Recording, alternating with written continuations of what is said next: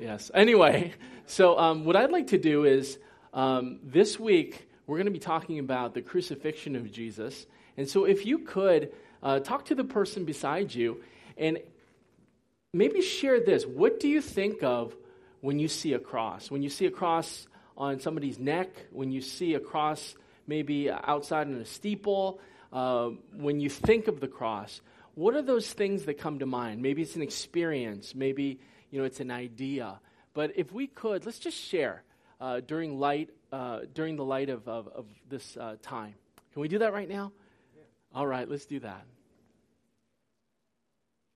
All right, if we could, uh, if I could have your attention again, let's go ahead and let's um, let's take this time. All right, you guys like to talk. I, I like that. You guys like to talk. This is awesome. You guys are talkers. Very good. All right, let's take this time and let's uh, let's take this time and let's. Um, Let's meditate on the Lord. Let's pray. Father, we thank you for your word, and we thank you for the cross. We thank you for the fact that we are redeemed by your name, that the cross is the vehicle of your grace to us. And we pray that as we look into what it means to love and to embrace the cross, that, Lord, you would, uh, just like the song said, that you would um, transform us, that we would not think the same this, uh, this morning, that we would not be the same, but that by the renewing of our minds set on your word, that we would be that much closer, Lord, in our walk with you. We pray this in Jesus' name, and all God's people said, Amen. History has called it the most brutal, the most barbaric, the most evil form of execution that has ever been devised by man. The great Roman statesman in the first century, whose name was Cicero, said, It was the cruelest, most shameful of all punishments. Let it never touch the body of a Roman citizen. No, let it never enter his ears, nor his eyes, nor even his thoughts. He was referring to the criminal's punishment of crucifixion.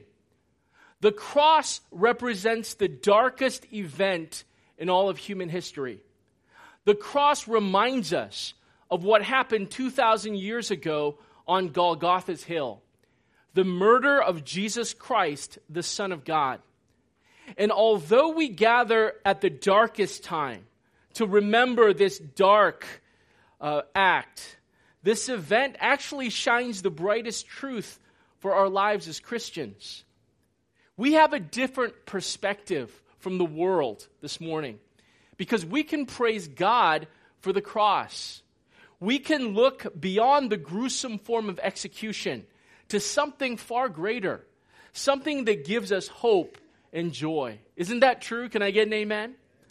I want us to focus on the crucifixion this morning, but from a different perspective. I want us to praise God for the cross. I want us to be grateful for the crucifixion. We can praise God for the cross of Jesus Christ. We want to look at two points this morning and we'll be done. Number one, we can praise God for the cross because it was at the cross that God's sovereignty was shown. Can we show that first point real quick? At the cross, God's sovereignty was shown.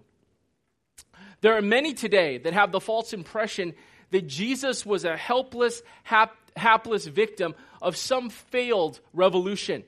He was like Spartacus, somebody who desired revolution, he desired greatness, but ultimately failed because of the Roman war machine, because he planned an arrangement and he couldn't carry it out.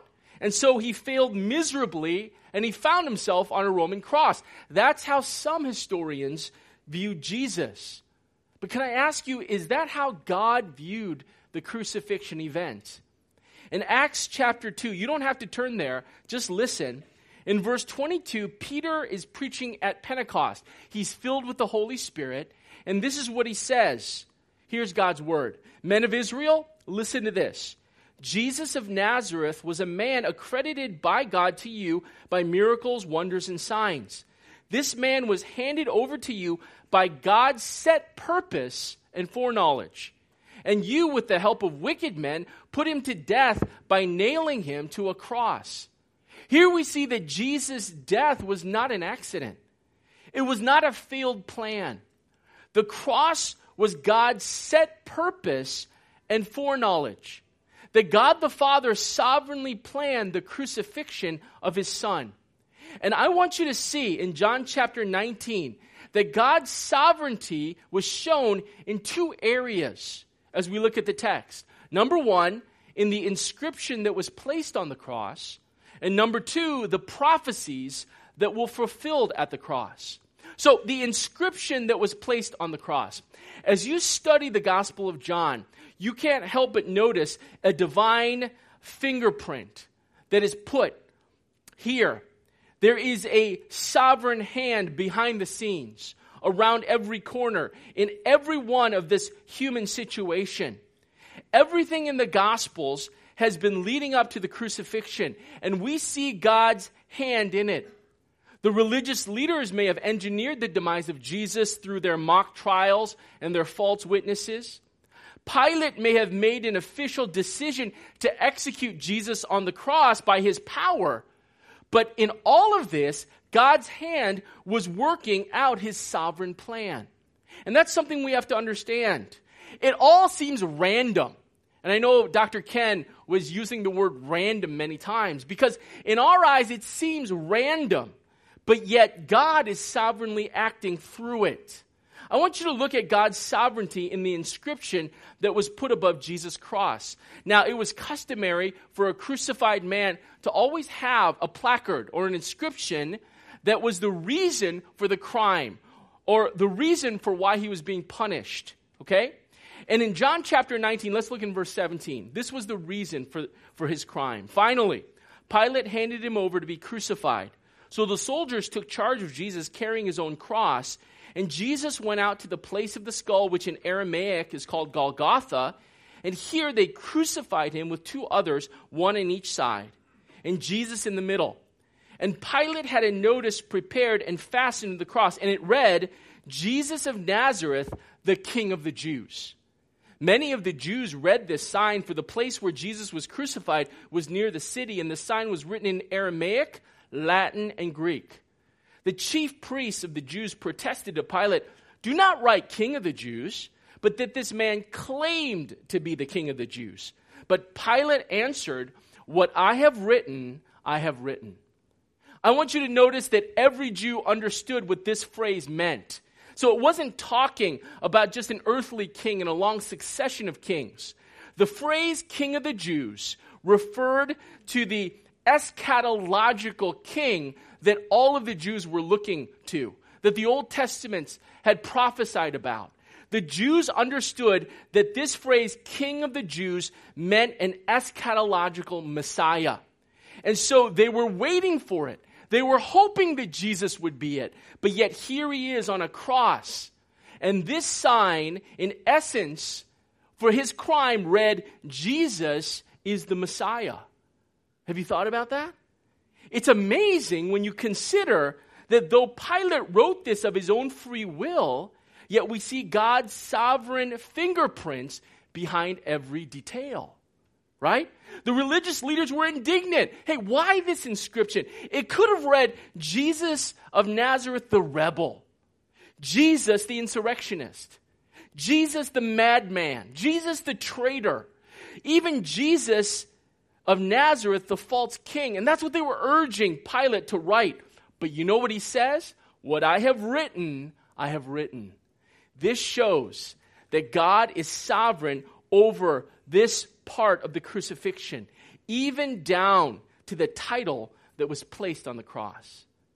Think about this perspective. It's interesting.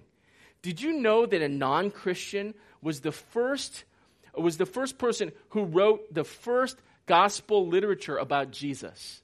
Think about that. A non Christian wrote the first gospel tract, if you're involved with Cru, the first KPG, right, concerning Jesus. It was written by Pontius Pilate. And I want you to see somebody actually gets saved reading this gospel tract. In Luke chapter 23, you don't have to turn there, you can if you want. In verse 38, just listen. It says, There was written a notice above Jesus which read, This is the King of the Jews.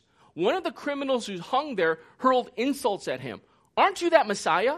Save yourself and us. But the other criminal rebuked him. Don't you fear God? Then he said, Jesus, remember me when you come into your kingdom. And Jesus answered him, Today you will be with me in paradise. Powerful. Here, two criminals read the same gospel literature. One thief mocked and said, You're not the Messiah. And the other thief trusted and said, You are my Messiah. And he was saved. All because of a gospel tract that was written by Pilate. Pilate wrote it in three languages. He wrote it in Aramaic. That's the language of the Jews living uh, in Israel in the first century. He wrote it in Latin. That's the language of the Romans who were the occupiers during that time. It was the language of the Greeks, the common trade language where the whole world uh, understands. Why? To show Jesus as Messiah to the Hebrews, to the Greeks, to the Romans, and by virtue of that, to the entire world. You see, God sovereignly uses an ungodly, unwilling Roman procurator to write a gospel tract for all the world to see. We see God's sovereignty. Not only in that, but also in the fulfilled prophecies. Again, there are skeptics that will tell you that Jesus was a charlatan, that Jesus was some uh, con artist, and that he knew the Old Testament prophecies about the Messiah, and he just endeavored to fulfill those things. In John chapter 19, let's continue with our text in verse 23. When the soldiers crucified Jesus, they took his clothes and divided them into four shares, one for each of them, with the undergarment remaining. This garment was seamless, woven in one piece from top to bottom. Let's not tear it, they said to one another. Let's decide by lot who will get it. Listen to this. This happened that the scripture might be fulfilled, which said, They divided my garments among them and cast lots for my clothing. The Jew at this time wore, wore five pieces of clothing. They wore number one, a sa- sandals, number two, a sudra or a turban, number three, an inner tunic, number four, an outer cloak, and number five, a belt.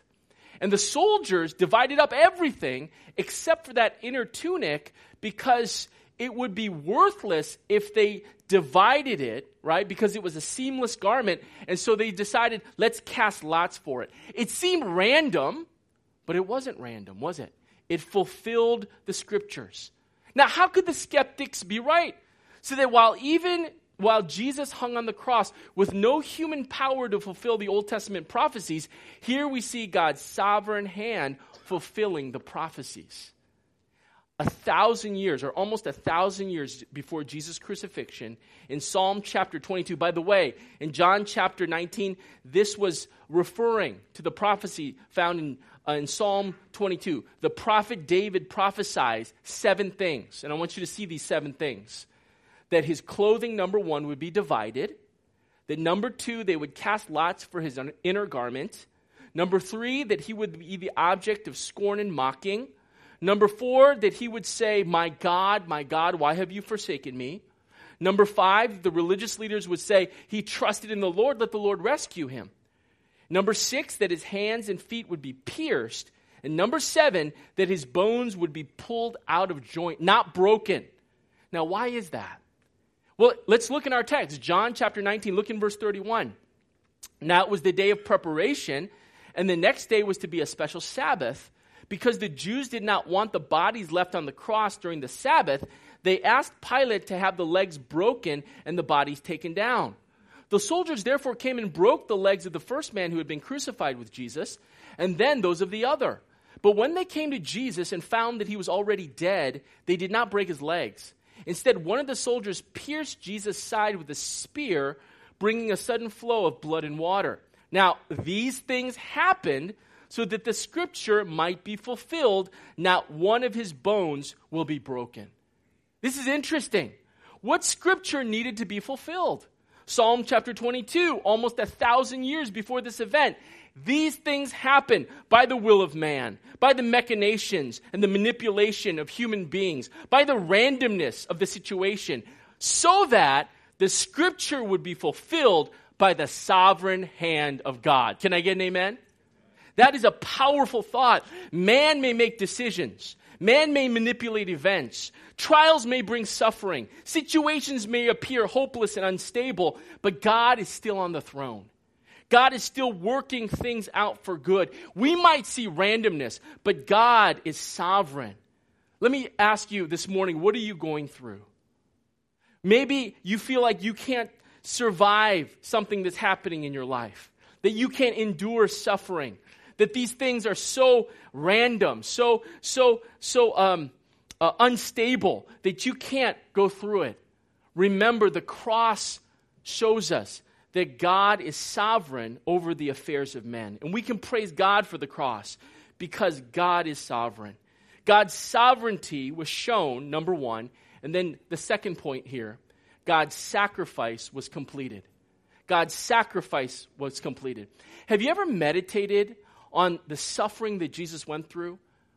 Probably all of us have seen the movie The Passion of the Christ, which brought uproar with so many people. Christians loved the movie, but non Christians saw it as a snuff film.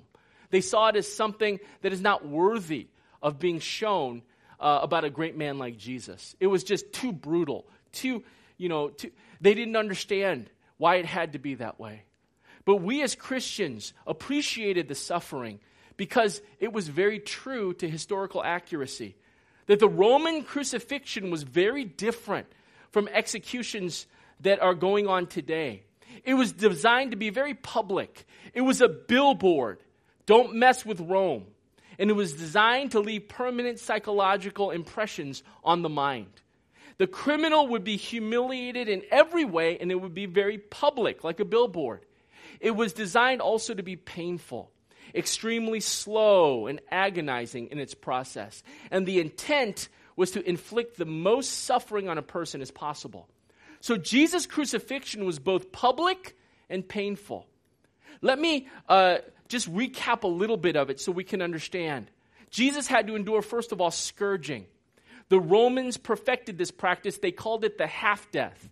And here, a victim was tied to a post by his wrists and ankles and a whip, or a flagellum as they called it, that actually was a whip with sharp metal pieces attached to it, was used to scourge the victim and to reduce the body to bloody ribbons of raw flesh. It was so brutal that blood would come out of every orifice the eyes, the ears, the nose.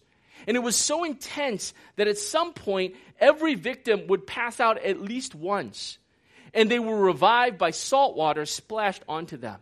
Pain was used to bring Jesus to consciousness. After that, we see the mocking and the bullying. Here they strip him of all his clothing and they take a wreath of thorns, three to four inch thorns, and they jam it into his head, calling it mockingly a crown. Next, they beat him and they pull out his beard and they spit upon it, all the while saying, Ave Caesar, Hail Caesar. Next, he was crucified. And here they took five inch nails and pounded it into the wrists and the ankles of Jesus.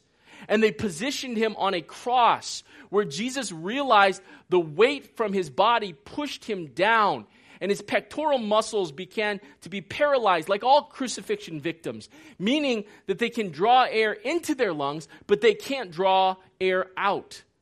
So the victim would have to push himself up on the cross in order to exhale.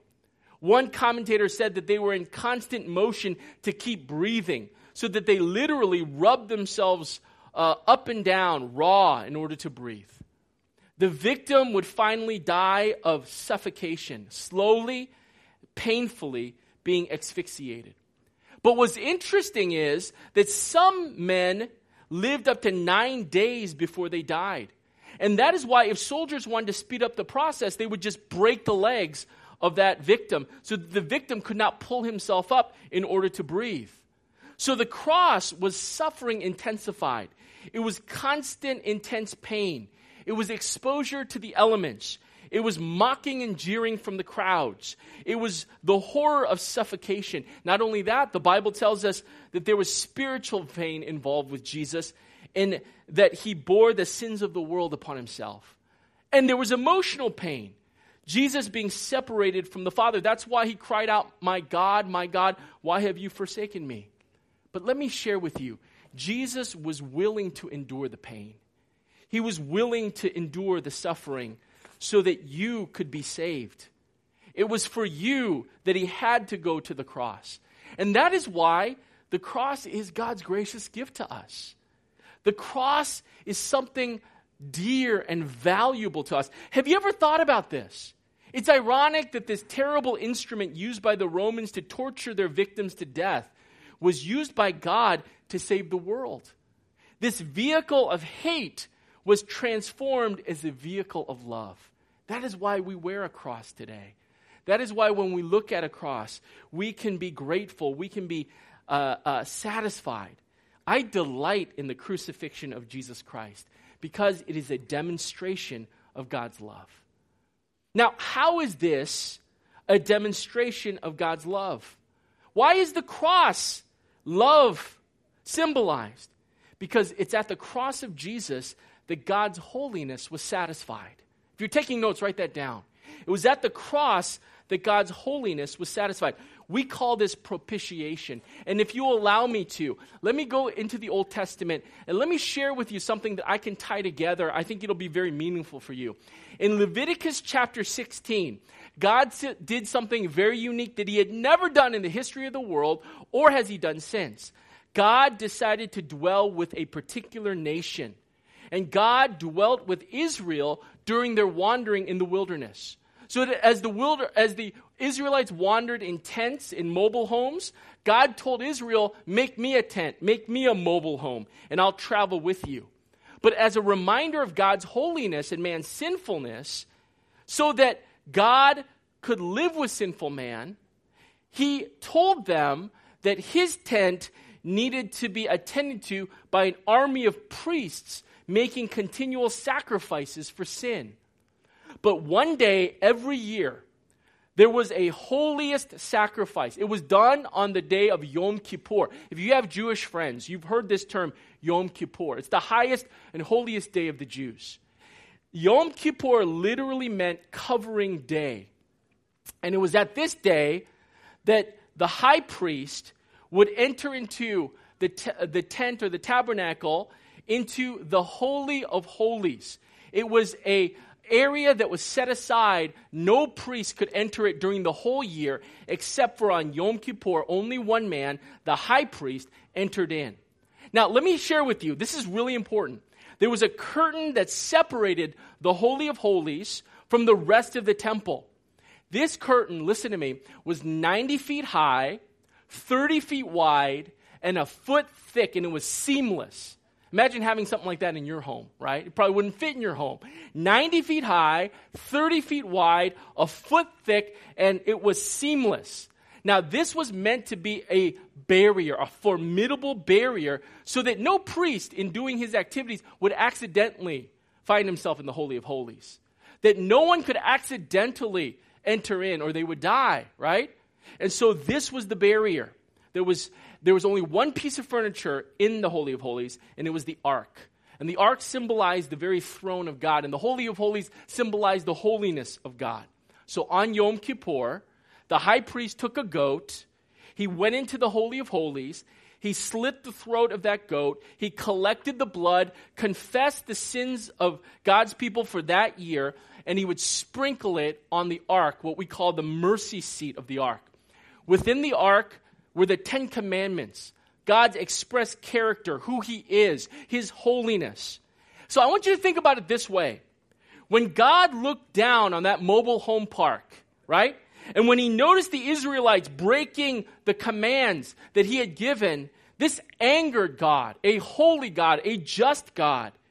And when He was angered on the day of Yom Kippur, when He saw the blood sprinkled on the mercy seat, that blood co- covered over his righteous laws that had been broken time and time and time again in Israel for that year. So listen to me. God was temporarily satisfied and he pushed back his wrath another year. So every year the same ritual occurred, year after year after year. You know why? Because the book of Hebrews says the blood of bulls and goats could never take away sin, it only pushed it back. So that on the cross, listen to me, on the cross, oh, I'm sorry, this begs the question then why did God prescribe the blood of animals to appease his wrath? Have you ever thought about that? Is God sadistic? Does he just like seeing blood everywhere? Or is God eccentric? Is one of his idiosyncrasies just seeing goats torn apart? Why would God do this? Because Yom Kippur, covering day, foreshadowed something greater. You see, God's plan was set into motion in this text that Jesus Christ was the perfect high priest, and this foreshadowed him. And when he died on the cross, he came into the holiest place, not with a temporary sacrifice, but with his own perfect blood to cover sins and to satisfy God's holiness. All the Old Testament sacrifices that were imperfect to take away sin foreshadowed the greatest sacrifice. That Jesus, as the perfect Lamb of God, takes away the sin of the world not for a hundred years, not for a thousand years, not for a million years, but for all eternity. Here we see that his sacrifice was completed.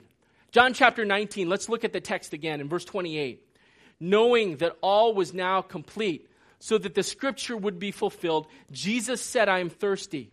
A jar of wine vinegar was there, so they soaked a sponge on a stalk of hyssop plant and lifted it to Jesus' lips. And when he'd received the drink, Jesus said, It is finished. And with that, he bowed his head and gave up his spirit. Here we see the three most important words in all of human history. So that on the cross, Jesus' last words before he died was, It is finished. Now, we may misunderstand what Jesus was saying. We might think that Jesus was just announcing his death. That here he's on the cross to everyone around him. He's like, I'm going to die now and he said, It is finished, and he died, right? But that's not what was happening. The word that's used is, uh, for the word it is finished, is tetelestai. And tetelestai is a Greek word that says, My mission is complete. Jesus said tetelestai, and it was a common word used in the first century. It was used by a servant when he came back home at the end of a day. Every assignment his master gave him was completed, and tired but satisfied, he would sigh, Tetelestai, it's finished. I've completed all that my master has assigned me to do. It was used by the artist when he painted the last stroke of his masterpiece. Everything he painstakingly created is done. He would proudly step back and exclaim, Tetelestai, it's finished.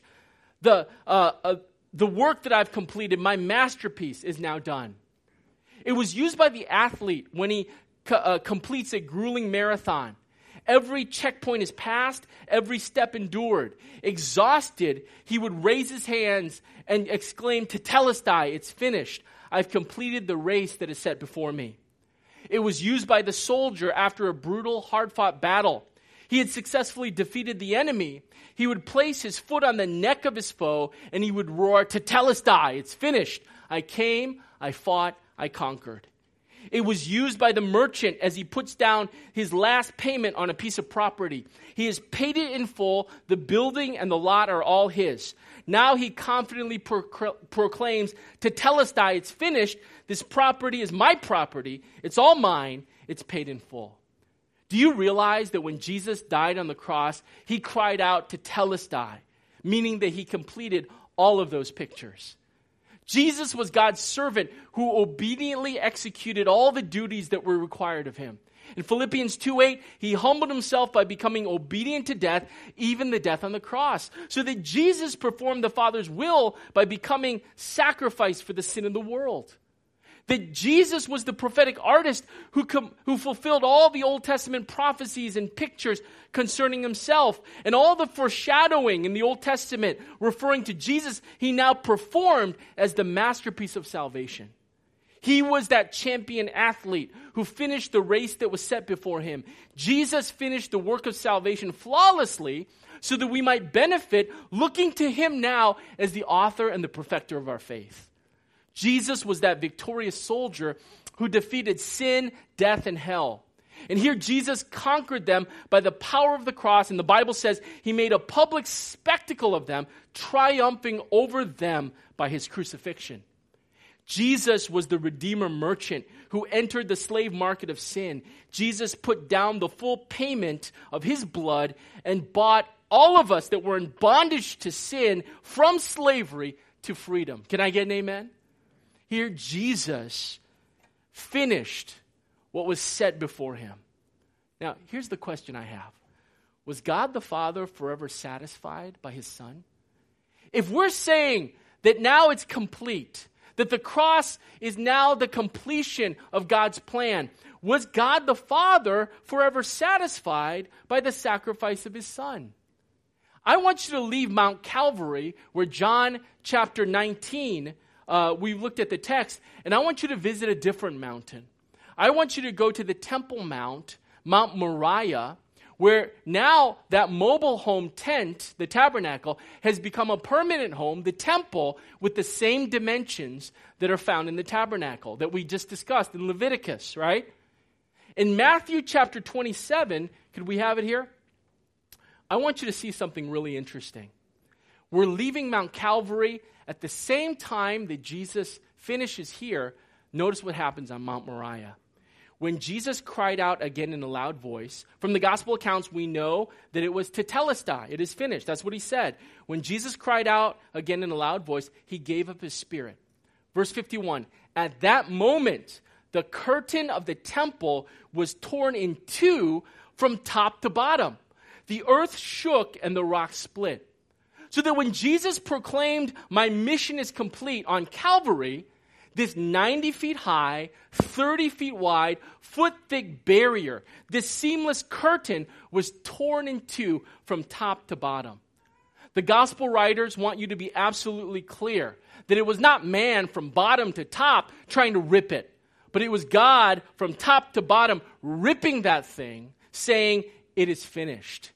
There is no separation now because of my son. I am a holy God, but through my Son, you can receive my relationship. Amen? There is power in the cross, that God is forever satisfied in the sacrifice of his Son. There is now no wrath to you that know Christ. There is now no separation to you who've received Jesus Christ. And can I share with you that you have eternal security, that if you are found in Christ, if you're born into the family of God, not even hell can change that uh, reality for you. That we see that we are forgiven because of the cross of Jesus Christ. Can I share with you? We can rejoice on this dark day. Amen? Because of the sovereign plan of God and his finished work on the cross as a sacrifice for our sins. Let's bow our heads and close our eyes just for a moment. Before we take offering, I want you to meditate on the idea of the cross. And I want to tell you, and this is this is the most encouraging thing, that if you are a child of God, nothing can separate you from the love of Christ. That once you are saved, you will always be saved. That once you have committed to Him, He will keep you the rest of your earthly days and on into eternity. Father, I pray that the cross would be our anthem. We pray this in Jesus' name, and all God's people said.